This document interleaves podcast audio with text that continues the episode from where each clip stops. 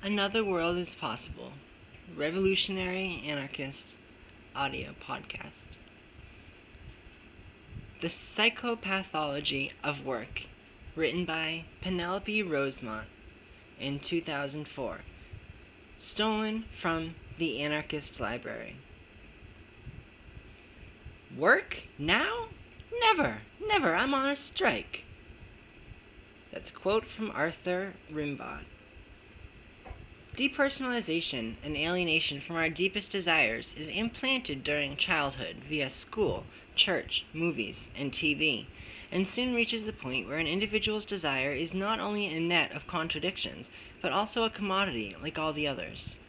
Quote, true life always seems to be just a bit beyond what a weekly paycheck and credit card can afford, and is thus indefinitely postponed.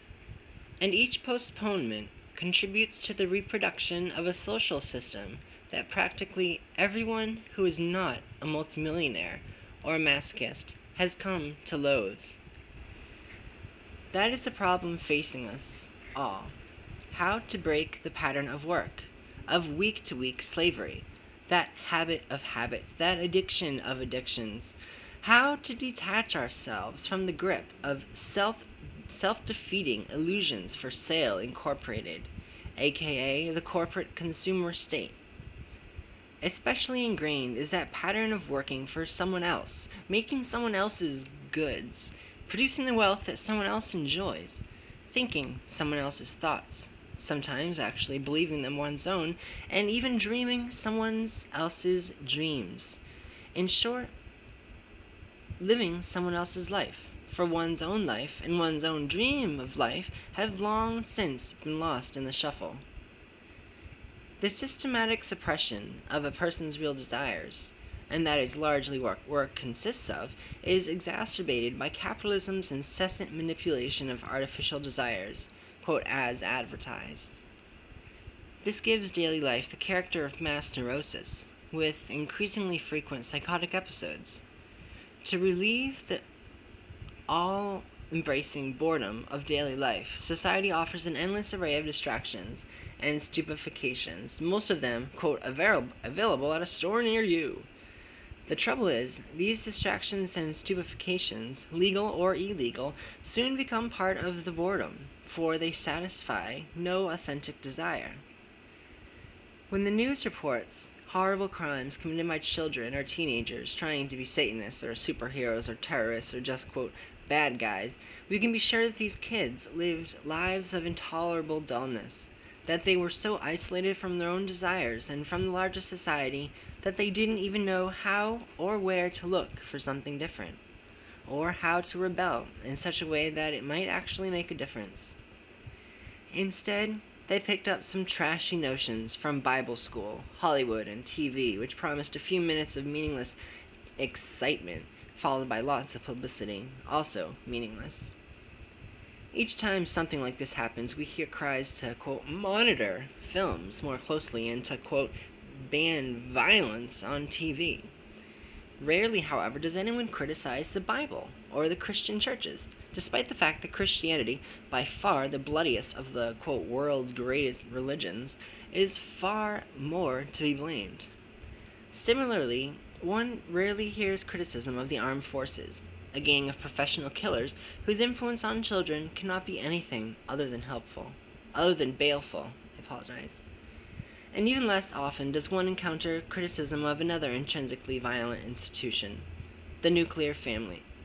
Indeed, at this late date in human history, this relic of patriarchy is still held up as some sort of ideal. Replacing the extended family as we know it today is an invention of the 19th century.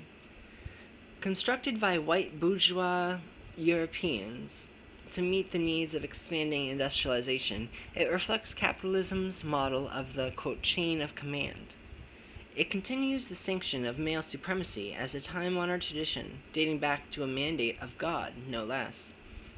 In the nuclear family, he works at a job and she works in the home and increasingly also at a job. As for the children, they are the family's private property and remain so for years after they reach bi- bi- biological maturity. Children, too, learn to work, or at least how to suffer boredom. From the earliest age, they are taught to obey orders. School and church teach them the necessity of going to and staying at a particular place for a prolonged period, even when they would rather be anywhere else. All the classical parental admonitions. Sit still, do what I tell you, don't talk back, stop behaving like a bunch of wild Indians. Are part of the education of the well behaved, uncomplaining wage slave. The world today is confronted by greater, more earth shaking, more life threatening problems than ever before. Wars all over, massive pollution, global warming, the return of slavery, white supremacy, oppression of women, ecological disaster, neocolonialism, state terrorism, the prison industry, genocide, cancer, AIDS, the traffic, death toll, xenophobia, pesticides, genetic engineering, the list goes on and on. Ceaselessly bombarded by news reports and sound bites of one catastrophe after another, most people have no idea what to do and lapse into paralysis. On the ideological front, this widespread passivity, itself a major social problem, is maintained by Andre Breton called miserabilism, the cynical rationalization of misery, suffering, and corruption, the dominant ideology of power in our time. Every hour, moreover, countless billions are spent on propaganda, advertising, and other mystifications to sustain the delusion that the crisis strewn society we live in today is the best and only one possible. What is most important to grasp is that work is at the center of all these problems. It is work that keeps the whole miserabilist system going. Without work, the death dealing juggernaut that co- proclaims itself the quote, free market would grind to a halt. Quote, free market means freedom for capital and unfreedom for those who work. Until the problem of work is solved, that is, until work is abolished, all other problems will not only remain, but will keep getting worse. In a world too busy to live, work itself has become toxic, a form of, quote, digging your own grave.